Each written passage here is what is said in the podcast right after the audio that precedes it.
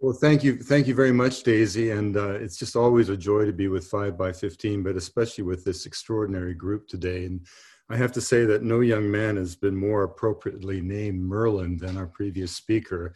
Um, it's just wonderful to be with you, Merlin, and I really admire your research. You know, travelers um, often become enchanted with the first country that sort of captures their imagination and allows them to be free. And for me, that certainly was Colombia.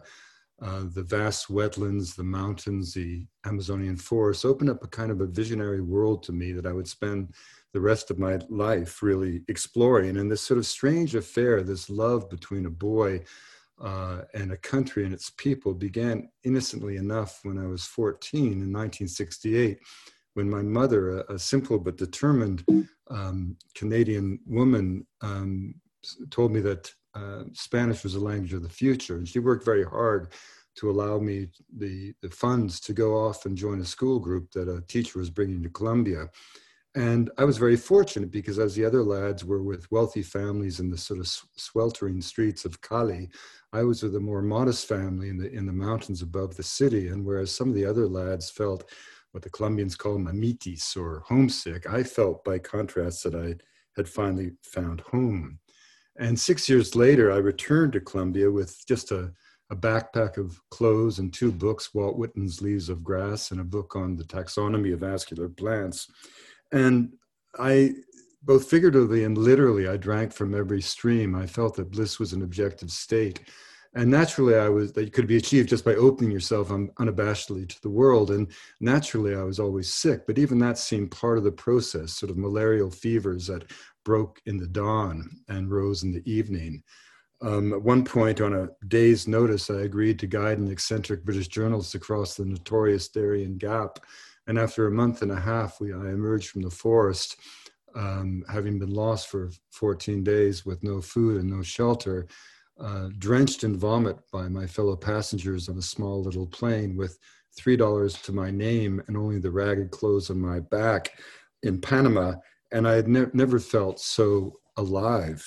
And along the, the way, I became an acolyte of the legendary um, botanical explorer Richard Evans Schultes, who had also found his life in Colombia. And when I would get around to writing his biography, a book that uh, was called One River, um, by the, it was inevitable that the book would be kind of a love letter to a nation that by then was scorned by the world.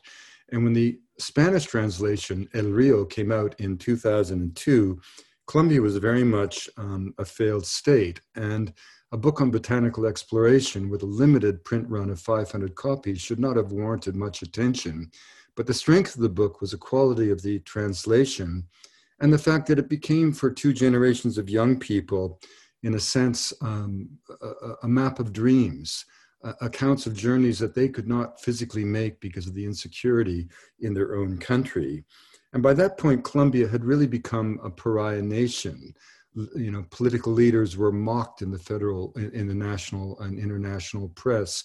Carolina barco the former uh, for uh, minister of foreign affairs uh, ambassador to washington daughter of a president was famously strip searched at washington dulles airport simply because she was colombian. And when she expressed her diplomatic reservations and objections the customs person simply barked at her in obscenity as if echoed from the mouth of a dog. And of course, most Colombians have never used or seen cocaine, but they've dealt with the consequences of the trade for two generations. For four terrible years in the late 1990s, uh, kidnapping occurred in Colombia every three hours of every day.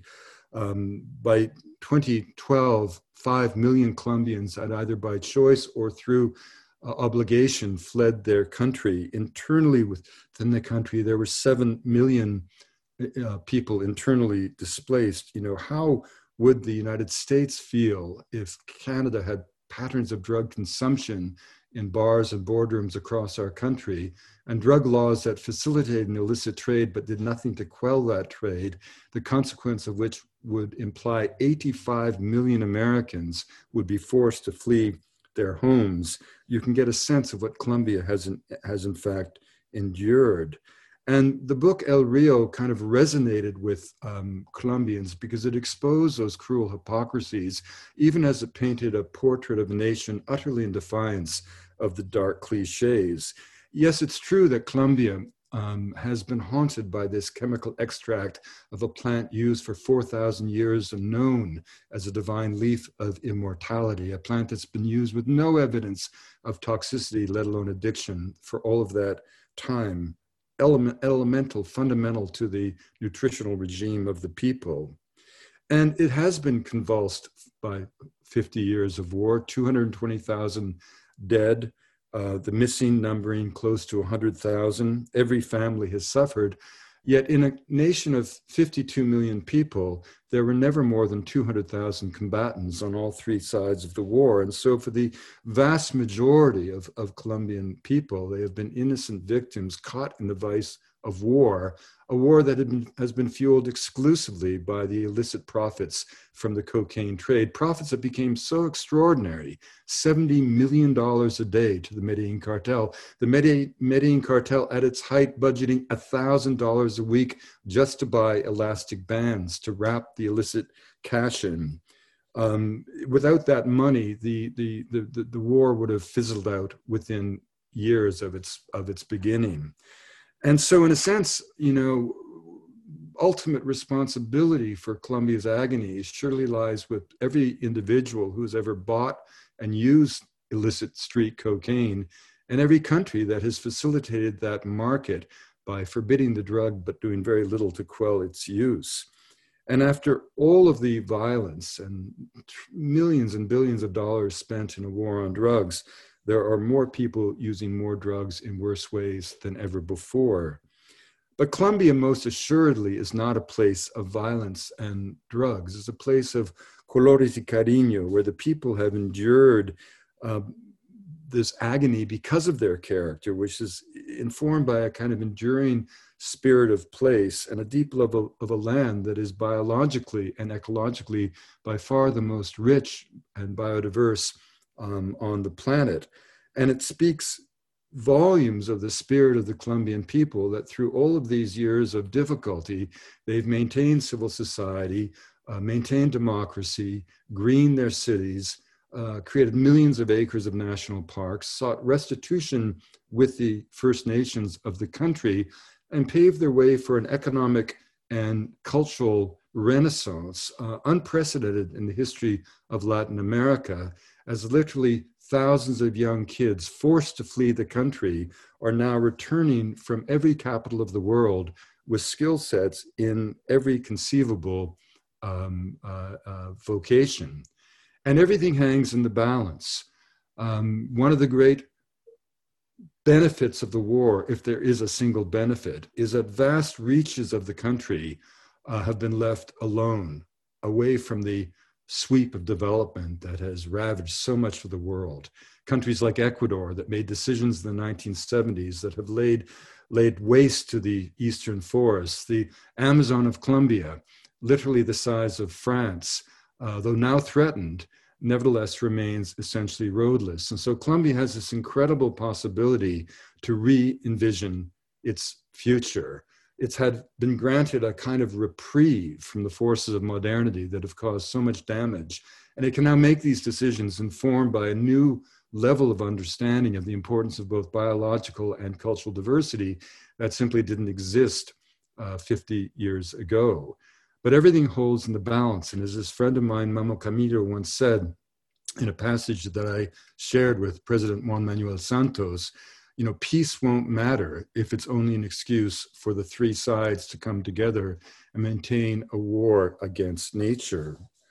And so, for the country to heal, it will have to find its way to forgiveness.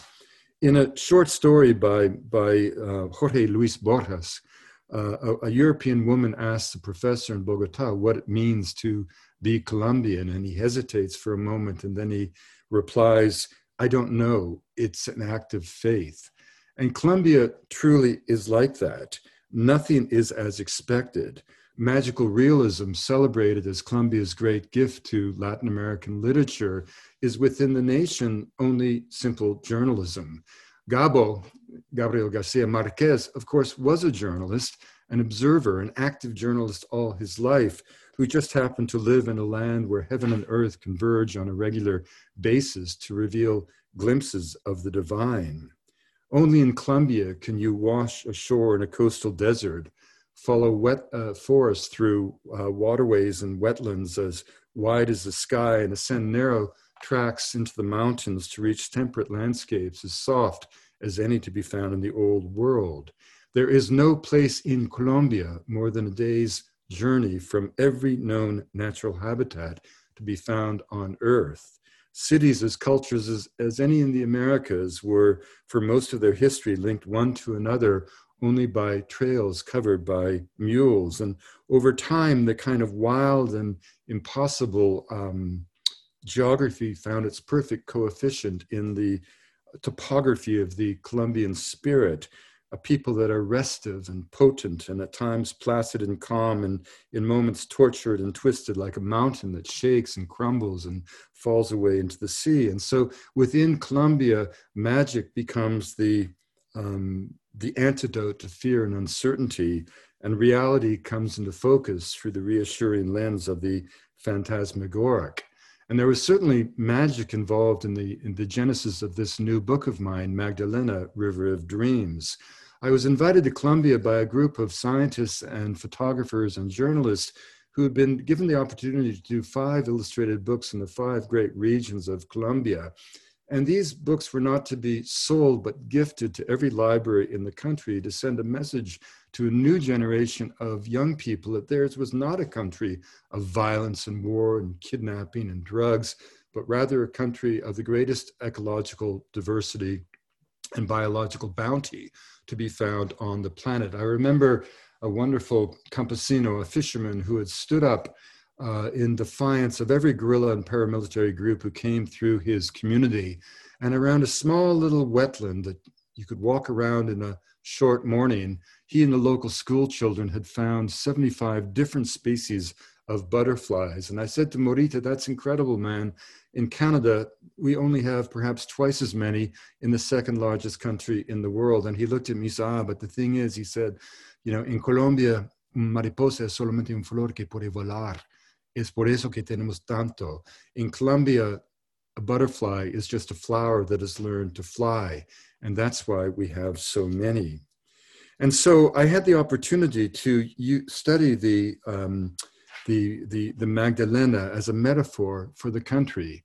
Uh, in a sense, writing my own love letter to the nation, writing a biography of Colombia through the river that is both like the Mississippi, its shadow to the north, a corridor of commerce, but more importantly, a fountain of culture, the, the source of music and poetry and literature and prayer.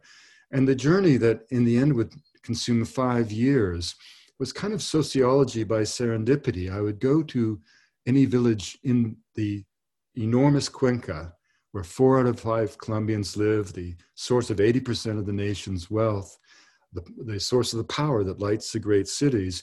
And I would just wait until there was someone I met who had something to say that the world needed to hear, which, as Hemingway said, was the foundation of great storytelling.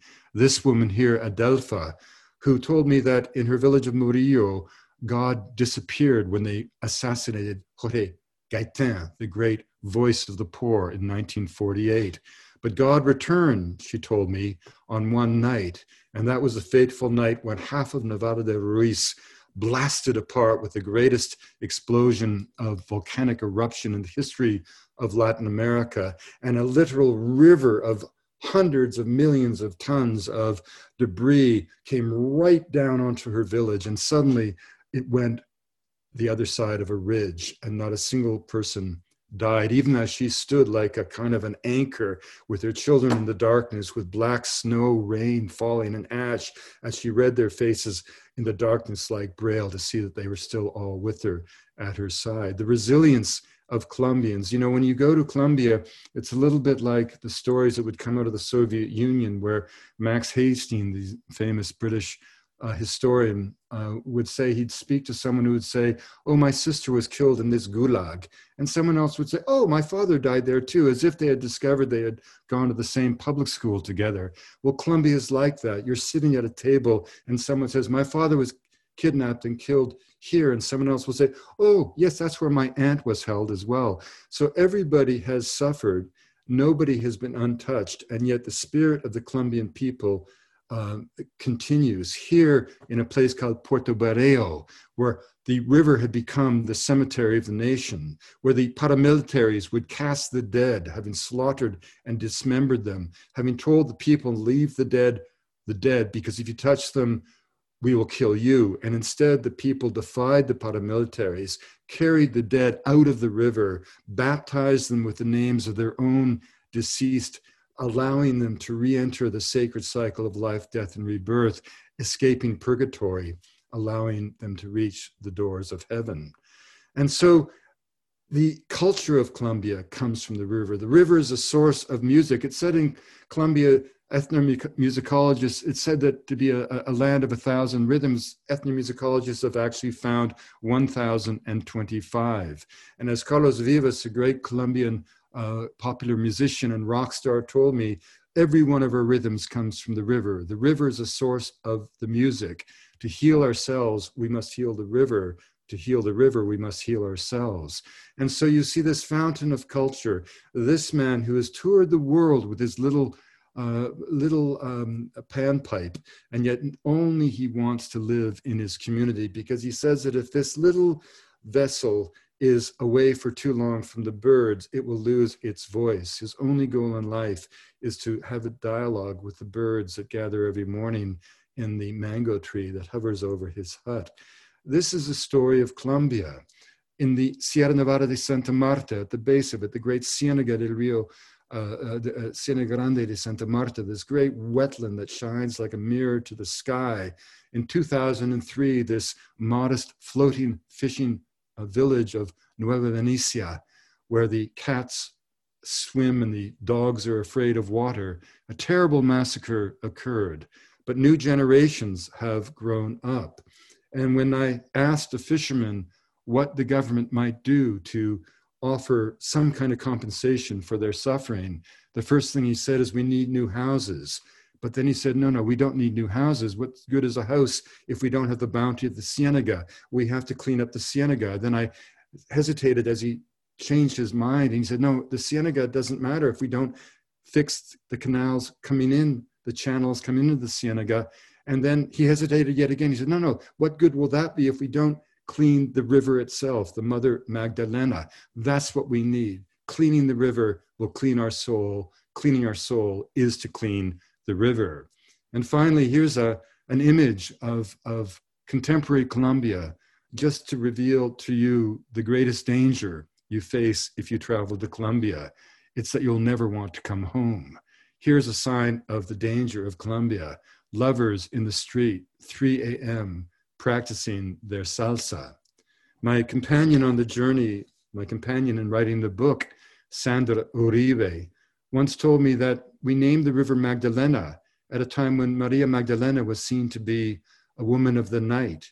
Now, a generation um, ago, they took the scarlet letter of sin off of Maria Magdalena's body, and now Pope Francis has named her the Apostle of the Apostles, the one and only, the, the spiritual watchtower of the world, the one who stood by Christ in his death and was the first to announce the glory of his ascent. And Sandra said to me, Why can't we do that to the river?